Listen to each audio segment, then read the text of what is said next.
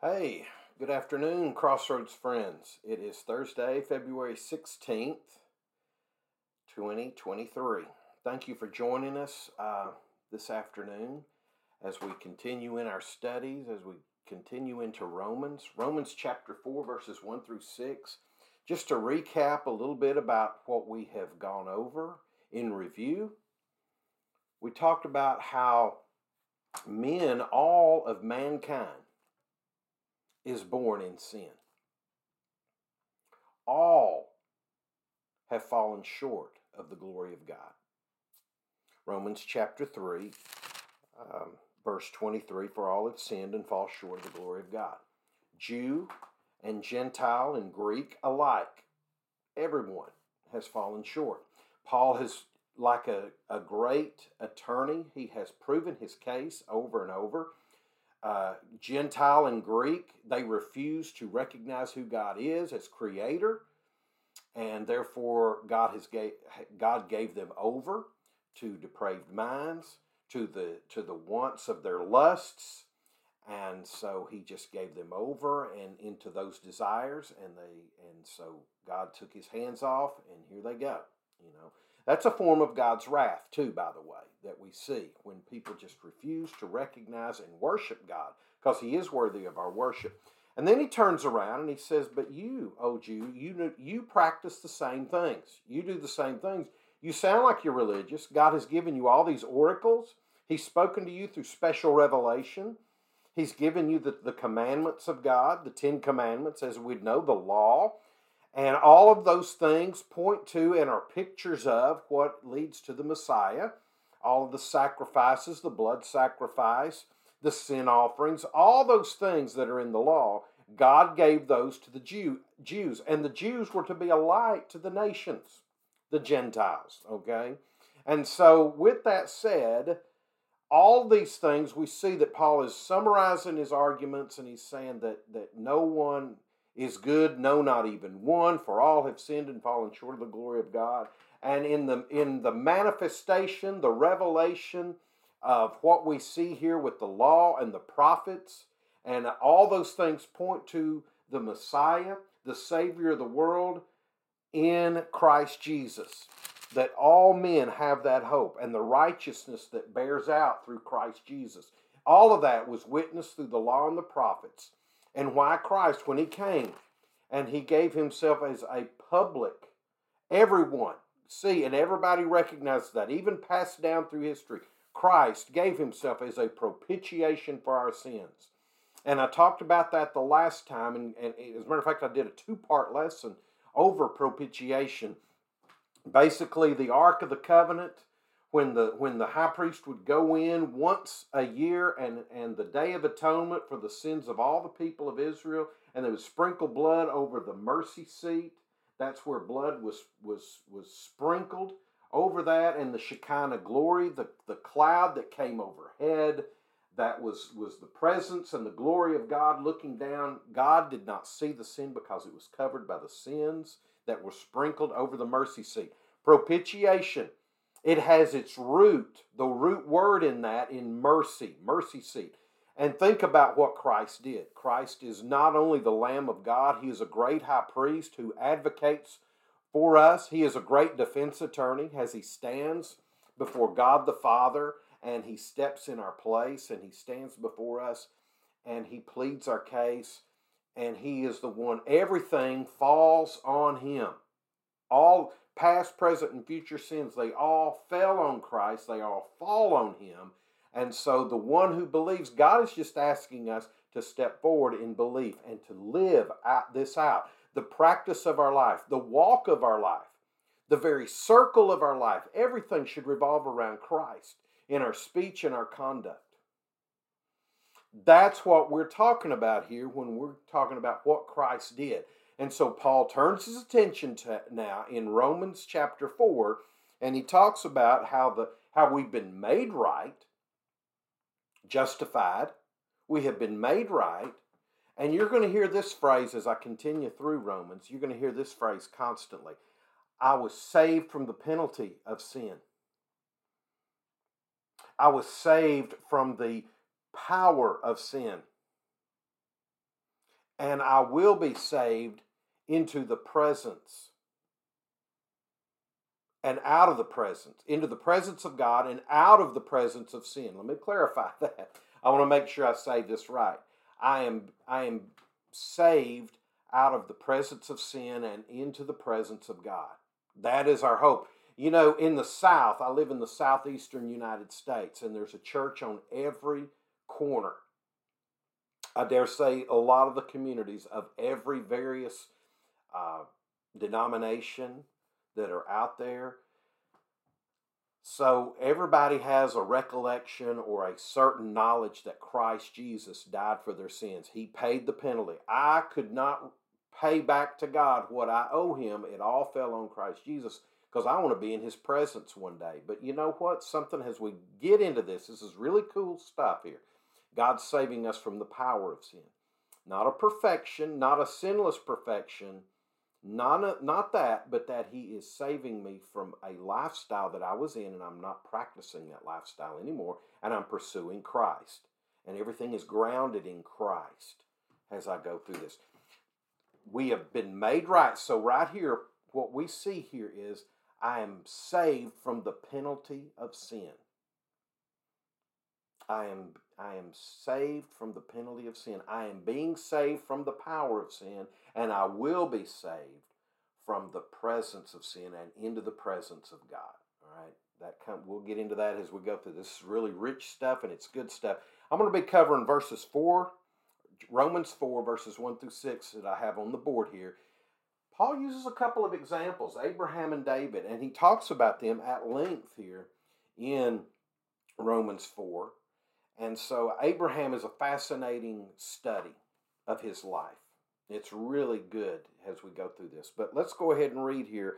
Paul talks about, with what we've said here about the salvation that we have in Christ Jesus for all mankind, Jew and Gentile alike. We see here, what then shall we say that Abraham, our forefather, according to the flesh, has found? For if Abraham was justified by works, he has something to boast about, but not before God. For what does the scripture say? And Abraham believed God, and it was reckoned to him as righteousness. Now, to the one who works, his wage is not reckoned or brought in agreement or reconciled, is what this means, reckoned, as a favor, but as what is due. What you work, that's what you receive. What you work for, that's what you're going to earn. But what we owe to God, we could never repay. We could never work it off. Because my life and my heart is, is the most wicked and deceptive of, above all, as Jeremiah writes about. And I'm paraphrasing that. And then even Isaiah talks about that our works are like filthy rags, and that's that's the description there is very it's very ugly. Okay, there's nothing good in me that I, I could never work off because I'm, I'm my starting point is already off. Okay, it's corrupt, it's it's deceptive, uh, it's it's just off. It misses the mark, so I'm already off the mark. So there's nothing I can do to make win back this perfection with with God. So that's why Christ came, and that's what that's what uh, Paul is talking about here with Abraham. He believed God and his life began reflecting that. Now, it was a journey with Abraham. If you look at his life from Genesis 12 to when he passed away, and I believe somewhere around Genesis 25, 27, somewhere around there, those chapters, lengthy, talks about his biography and his life and how he begins. And he gave his life to the Lord and he believed, and God said, Hey, he believes in his heart. I'm, rec- I'm putting this as righteousness on him. It wasn't anything Abraham did. God saw it and he placed it on him. These are gifts that God gives. All good things come from God. You know, Jesus, when he was out and he was he was doing all these miracles and he was teaching and people were mesmerized. Man, who this guy? What is who is this man? And somebody says, Hey, good teacher. And all of a sudden Jesus turns around and says, because in the in the in in the Jewish traditions and culture and lifestyle and conversations, you didn't call anybody good. So he so Jesus says, Why did you call me good? Because anything good came from heaven in the Jewish mindset. So therefore, all good things come from God. James tells us that the good gifts bestowed upon us come from the Father who is in heaven. So so here we are. But Abraham, he's believing God, doesn't know exactly what all is, his journey. He leaves the, what they call the Ur of Chaldees and he travels north a long journey with his family. And along the way, his father passes away, and he has his, his wife, Sarah, and he has his nephew, Lot, with him. And so they journey and they continue this journey into Canaan and so uh, it's the it's going to be the promised land and so forth. And so he just believes. God's called me and i'm going to do this. And he left a world of idolatry. He left that and gave that up. And abraham had they were a wealthy family. And so he gave this up to live in tents and to just sojourn and move around like he did. Uh, just it's incredible what he did. And he did this as he believed god. Now we're, we'll, we will see as we look at Abraham's life, his life wasn't perfect. He didn't get it all right, you know. And think about the journey that you may be on as you've given your life to Christ. That doesn't mean that, hey, it's going to be a, an easy journey. God, it's a process in which God is working on us in. I've seen that in my life. It'll be it'll be 42 years this coming March. 1981 I became a believer in Christ. Well, guess what? Along the way, the Lord has taught me many lessons uh, in that, in being a, a, a, a young Christian, uh, getting married and being a young Christian husband, and being a young Christian uh, father to my children, and and and and the things, the processes in which God puts us through, and we and He works on us, and He makes us where we're at, and He brings us along it's all a journey and a process in which God works with us on as He's moving us and, and He is perfecting us. He is perfecting us and working on us. So anyway, this is this is really good as we see this as we continue on. Let me finish verses five and six. Uh, but to the one who does not work, but believes in him who justifies the ungodly, his faith is reckoned as righteousness. Just as David also speaks of the blessing upon the man to whom God reckons righteousness apart from works. Blessed are those whose lawless deeds have been forgiven and whose sins have been covered. Now, let me tell you something. When God forgives, that means there's the part on the person who's forgiven. I'm going to turn from my wicked ways and I'm going to pursue Christ. All right? That's lost in our world today. That is lost.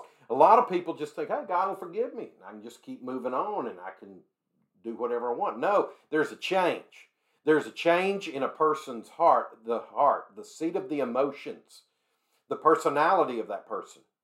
God will do a change and bring about this change in somebody.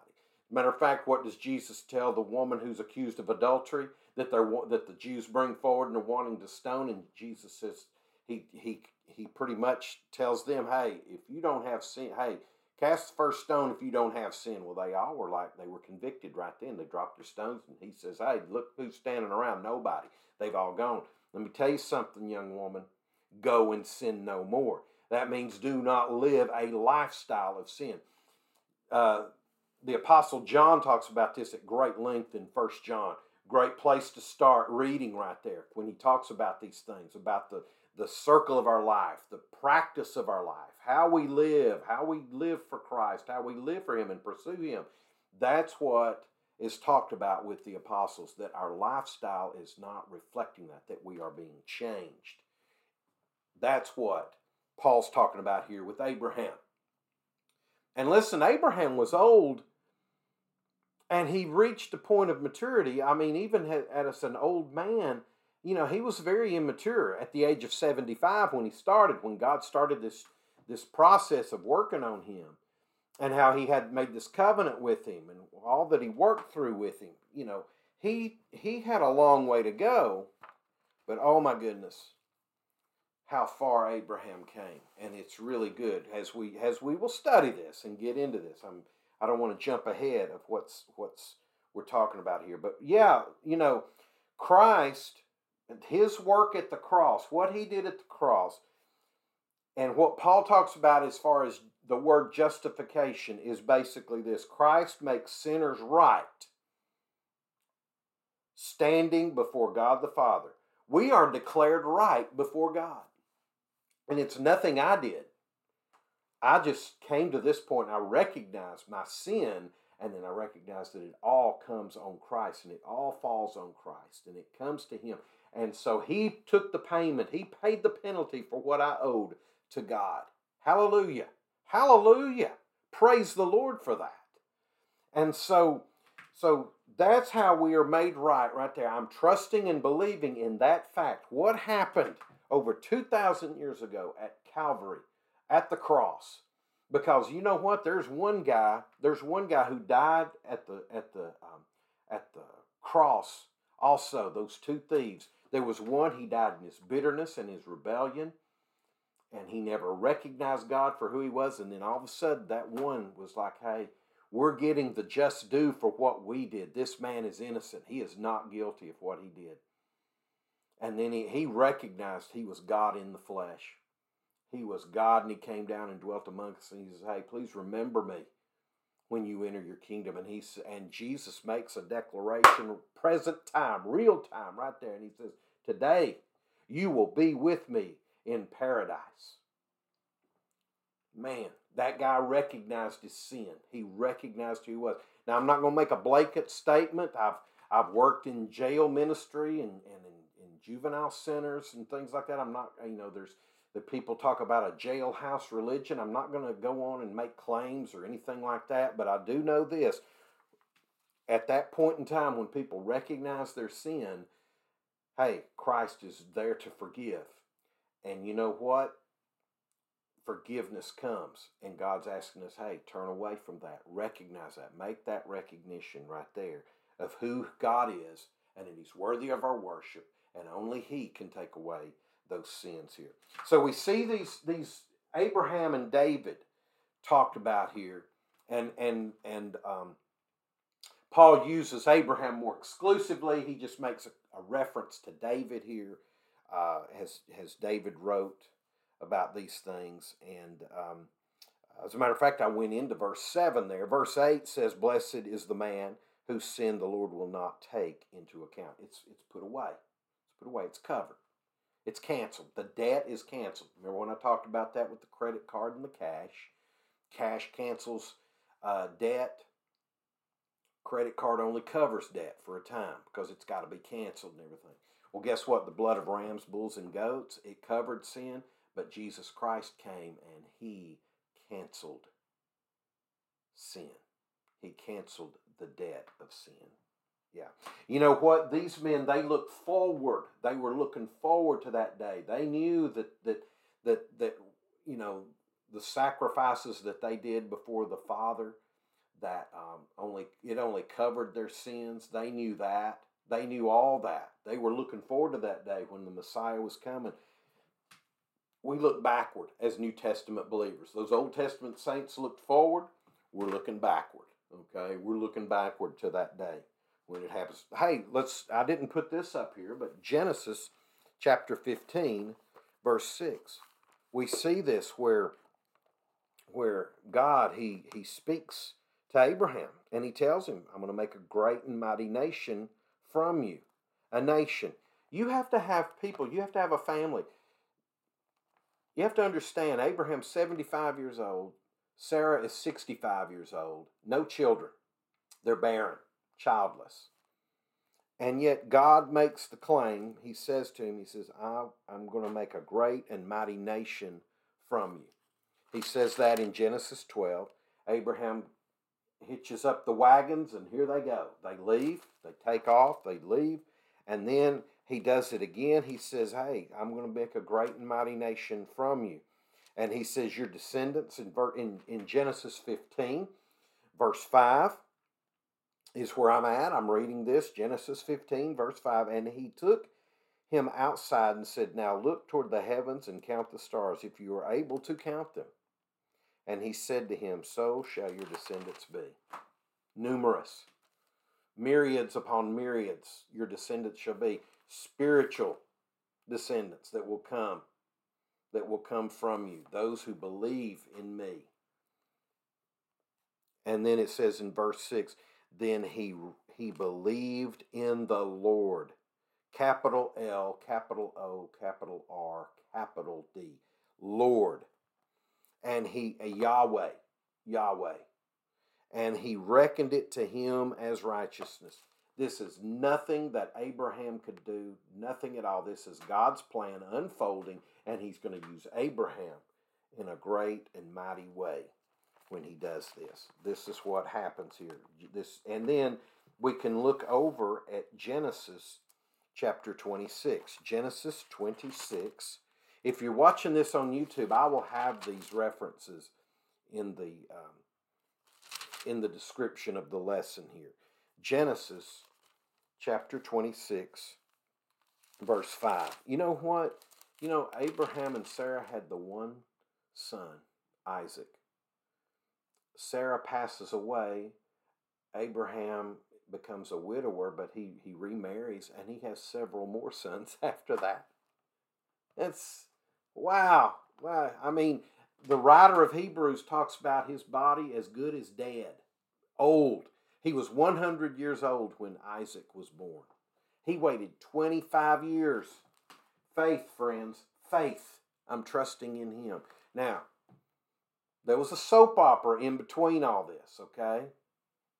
And we're seeing the consequences of some of this today. We'll get into that a little bit. We're just we're going to talk about the faith here of Abraham. And look here, it says it talks about how Abraham was with it says in verse 4 here of, of uh, Genesis 26, verse 4, and I will multiply, multiply your descendants as the stars of heaven, and give your descendants all these lands, and by your descendants all the nations of the earth shall be blessed, because Abraham obeyed me and kept my charge, my commandments, my statutes, and my laws. Man, yeah. Now that's with Isaac, okay? But that, but that's that's what that's what uh, Moses, as he's writing Genesis, he's talking about to Isaac's Isaac and and to those who follow, because Abraham passes away in in uh, Genesis twenty five. Here he's talking about the kind of man Abraham was, and he's passing this covenant along. All the nations will be blessed by this. Yeah, I'm blessed because of, of the faith that Abraham had. And think about it Isaac, his son, Jacob, the grandson, and then the 12 tribes, the great grandsons. You have the, and then you have the nation of Israel coming forth here.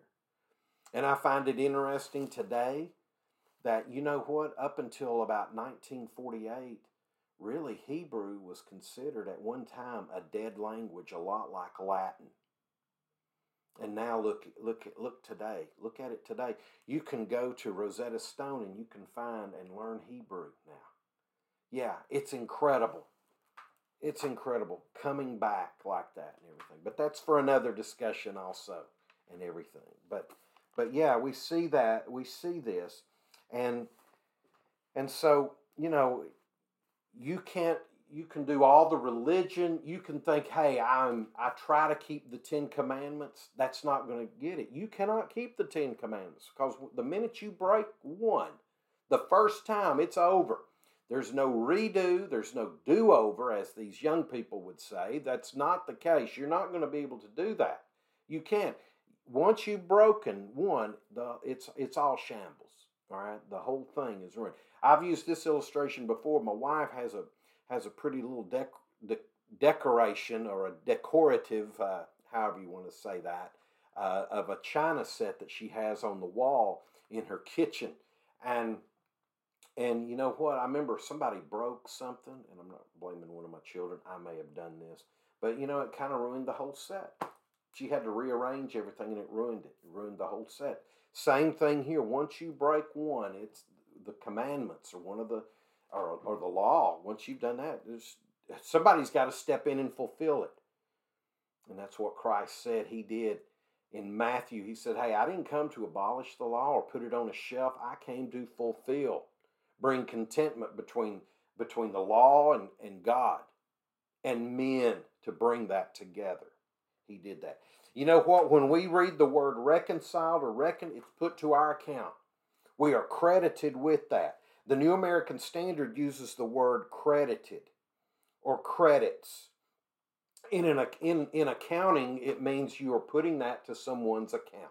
Okay? You are placing it in someone's account. The work of God outside of me. Okay? God is doing this work and He's putting it on me. That's how people are made right. When people recognize that, we have to recognize our sin and recognize where we're at before a faithful God and a holy God and a perfect God and, an, and a righteous God.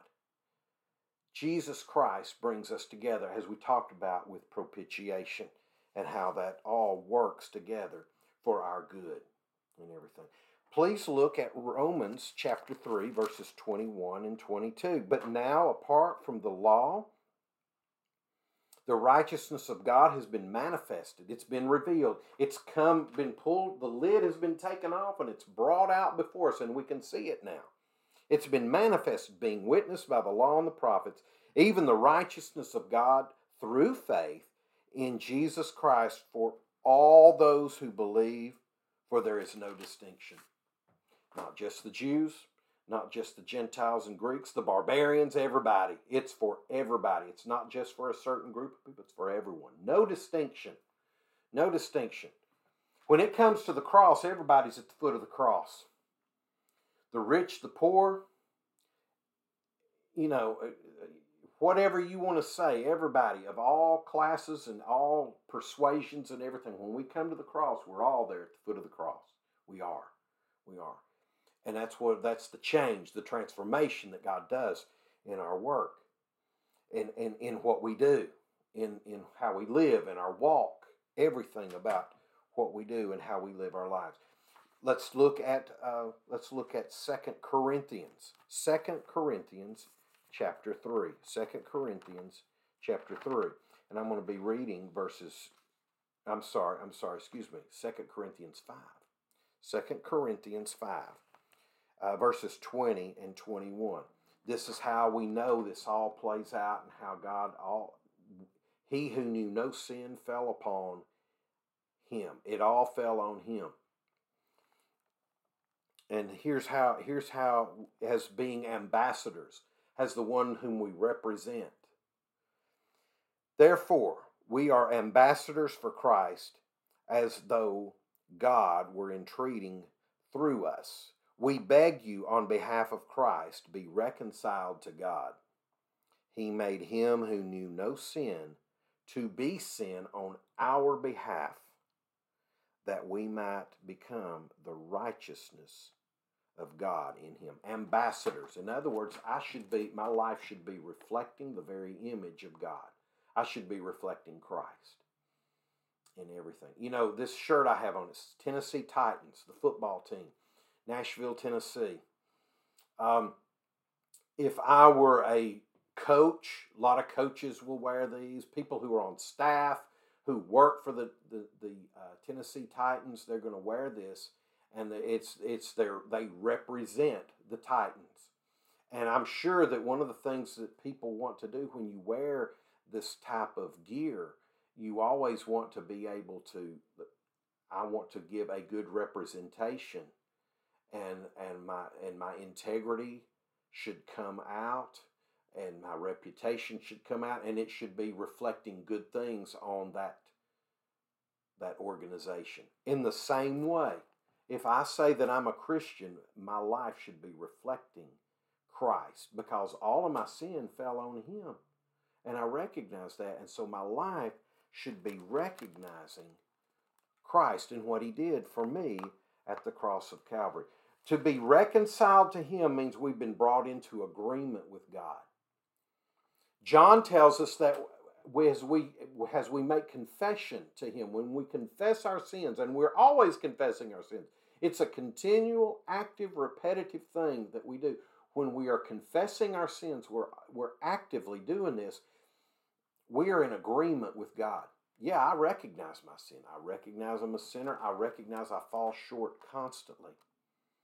And you know what? One of the things the Lord works on me about is has been dealing with me about is is whatever I say, I always I always want to say things that are up that are uplifting, encouraging, that are um, motivating and stimulating people to growth in Christ. That's what I want to see with people is is is in their faith with Christ. If they make claims they believe in Christ, I want to see them grow in that faith in Christ. That's that's a big deal to me. And I don't ever want to say anything that's offensive to people, but if sometimes the truth is offensive, but how I say that truth, I want to speak it in love. Paul talks about that to the church at Ephesus as well when we get go through this and everything. God gives the gift of grace. He's the one who does the work. God is we our response to him and the work that he has for us and how we live. That's what we see. Uh, that you know he's we must understand that he is the cause of our salvation, and we are that effect of that. We are the effect of that cause that he is doing in and through us. You know, I think about I think about I'm going to go to Ephesians right here real quick. Ephesians chapter 2. And I think about some of the passages that I first learned when I became a believer in Christ and I look at uh,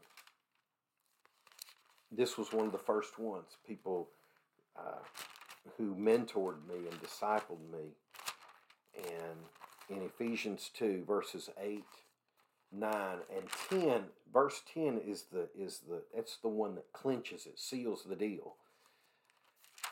When we look at this for by grace the gift of God it's gift God giving this grace. You have been saved through faith and not that not of yourselves it is the gift of God not as a result of works lest any man should boast. For we are his workmanship, created in Christ Jesus for good works which God prepared beforehand that we should walk in them. We are his workmanship. I think about a carpenter. You know, Christ coming from a, a, a carpentry family, stone cutter, uh, how they how he and his father how they worked and he grew up that way we are his workmanship. He's doing this work in us. It's not me pulling myself up and thinking, hey, I can do it. it reminds me of the cheerleaders at, at our high school basketball games when I played that would say, you can do it, you can do it, you can, you can, you can do it, you can do it, you can. No, when it comes to salvation, it's Him who's doing the work in us. He stirs us. His Spirit has taken up residence in us. He's making himself at home in us. And the good works that I do, it's not for me to pat myself on my on the back. It's the good works that hey, God is is calling me to do this and I want to do it. There's a desire. There's a love to do that. I want to be involved in that and God is doing this work in us when we when we come to this come to this fact right here. And he's created us to do these good works. And he's prepared them beforehand for me to go in and walk. And my walk, it's again, actively, continuously, and repetitively doing these things and walking in these ways that God would have for me. The circle of my life, my daily life, how it should be, and how I live for Him. That's what we're talking about when we're getting into salvation and what it really means. It's not something we just put on the shelf. It has a beginning beginning point, a starting point, and this is the way in which I walk. That's what Paul is talking about here. And let me tell you something. I won't just say this one time. I'll say this several times as we go through this in Romans. It's it's repetition is learning. That's how you learn as we go through this. So let's let's look at Galatians chapter 3 verses 6 through 9 here as we go through this and we look because I've learned this. The letter to the church at Galatia that Paul writes, it's a great uh, back and forth reference in Romans. All right, they they are great cross references to one another. Both of these letters are. But Paul deals a little bit more with the Jews that are there in Galatia, Asia Minor, and he's talking to them more about this is you got to understand what what salvation is really about here. And so he talks about he talks about Abraham at length about being um, being a son of Abraham. And so in in or Galatians chapter 3 verses 6 through 9 here's what Paul writes he says even so Abraham believed God and it was reckoned credited he was brought into brought to be reconciled to him as righteousness. Not Abraham's righteousness, God's righteousness on him. God's righteousness on him. Therefore, be sure that it is those who are of faith who are sons of Abraham. And the scripture foreseeing that God would justify the Gentiles, the Greeks, the barbarians, the nations is, is the other word that could be used here for Gentiles by they are justified by faith, preach the gospel beforehand to Abraham, saying, All the nations shall be blessed in you. So then, those who are of faith are blessed with Abraham, the believer. They are blessed with him. Brought in there. You know, think about this. You owe a debt, you are helpless, now somebody steps forward with authority and power and wealth. They step in and they pay this insurmountable deficit. If somebody did that, I would feel a sense of awe and reverence. And I would be very, it would be very humbling. It would be a sense of humility that would come over me if somebody do that. I would be so grateful. I couldn't say thank you enough See, when I recognize what Christ did at the cross, it makes me recognize I can't make myself right before God. Christ is the one. It just makes me realize what he did. The, the physical abuse that he took, the flogging that he took, the scourging that he took. Before he went to the cross, as he was there humiliated, just naked on a cross in that humiliation. Son of God. God who gave up the royalties of heaven came down and dwelt among us and died for our sins, died for me, died for you, died for the sins of the world. How he came and he gave himself for us. That is incredible when you think about what God did for us. Christ Jesus, God, God, and what He did, and how he, what He went through, and has He paid for, for that. You know, it your baptism does not save you. It doesn't. Baptism is an act where you are showing to people, you are telling people when you're there in the baptistry at church and you're about to be baptized, it's a picture, it's an illustration to all the people that are seeing this publicly. I am a transformed individual and I will continue to be transformed. And you are dead and buried in the trespasses of sin, and you are raised up to walk in the newness of life. Your identity is now in Christ. Faith, faith. Abraham and David, they were longing to see the Messiah. They were longing, they knew one was coming we look back at that point in time. We look back to see the Messiah and what he did for us at the cross. Our identity is in Christ, and we'll talk about that more too. Baptism doesn't save you. Um, works, doing good things, that's not that's not the that's maybe a barometer, but that's not the basis or the foundation for your salvation. It's all rooted in Jesus Christ our Lord. Let me finish with a simple illustration. Let me tell you this illustration. Back in back around 1992, uh, the Alabama Crimson Tide storied football heritage and tradition.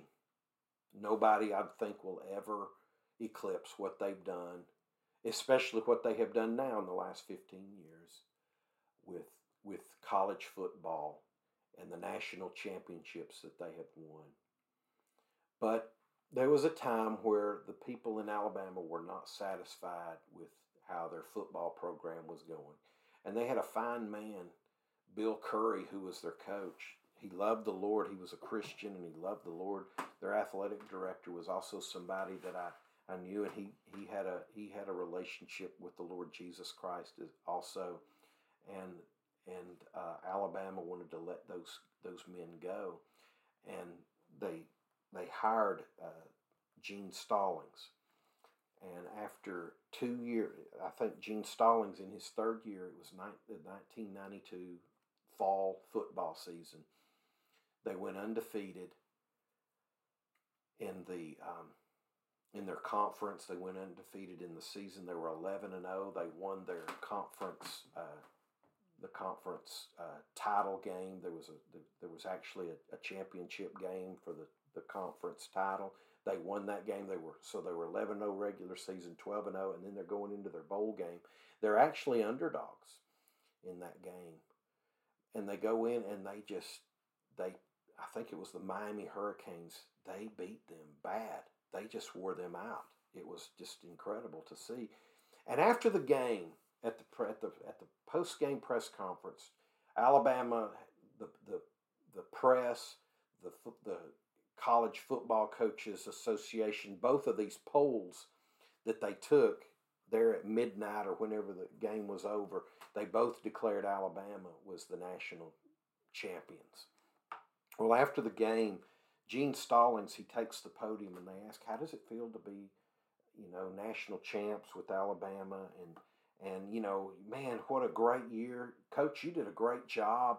These players really rallied around you and, and, and man, you just you just had an awesome season. And this is the first thing that I think it says a lot about about about these men. And when he was asked about this, he remarked, he said, Bill Curry, the coach who I stepped in his place, Bill Curry actually recruited these players to Alabama. He invested long hours with these young men and their families for a commitment to Alabama football. I just happen to receive credit for Coach Curry's energy and hard labors. That's a paraphrase, but that's pretty much what he said.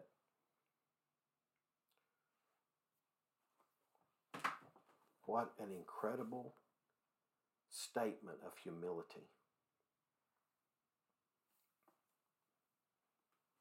This man's rightfully the national, the, he's, he's rightfully the coach of the national champion Alabama Crimson Tide, but he, he decides to give credit to someone else who invested long hours bringing those young men to Alabama to play for the Crimson Tide. Abraham is an example. There's nothing he can he has nothing to boast in. There's nothing for him to boast in. This is an example of God doing all the work to bring this all together, God's plan. All he is asked to do is to obey and follow in God's path and what he has for him and for his family.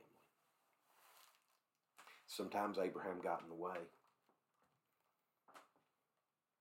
But God made the way. There were consequences, but God made the way. You know, I believe there's a proverb or a psalm. I need to check this out for the next lesson. But it talks about how it talks about how the mind of man plans his way, but God directs his steps. Think about that. Think about that. Everything we should be praying through, guiding, guided through, everything we should be looking to God and pursuing Him and coming after Him. Let me read Hebrews. Let me read from Hebrews chapter 11, verse 1, the very essence of faith. Now, faith is the assurance of things hoped for, the conviction of things not seen. Man, this is going to be great study here. Because, I mean, let's boast in Christ. Let's boast in Christ. Let's boast in the salvation that we have that is in Christ Jesus. If you're watching this or listening to this, my hope is that that if you're if you're disgruntled and dissatisfied and you have a lot of malcontent in your life and you've been looking for ways to satisfy and soothe this bitterness that may be in you you turn your life to Christ recognize your sin for who you are before him recognize recognize that only Christ can pay for that sin and walk in his ways. And take a bible and start reading first john. Start reading it reading it. Because man we see right there john talks about all that he saw all that he heard everything that he held according to the word of life that is christ jesus. I, I please I ask you today to do that and to look at that. And be with us as we continue through this study here, as we look at the book of Romans and the lessons that are there that Paul guides us through as we see as we're made right before him. Let's bow our heads for a word of prayer. Father, thank you for this time. Thank you for your goodness. Thank you as you guide our lives, direct our paths. May we keep our eyes on Christ, pursuing him, praying and, and, and just coming after him in all that we do. God, thank you for this time. We lift up the name of Christ, the name above all names by which men must be saved. In Jesus' name we pray. Amen. God bless you. Search the scriptures daily uh, with great eagerness. Be noble minded. And don't take my word for it, but search God's word and what He'd have for you. May the Lord richly bless you. Maranatha.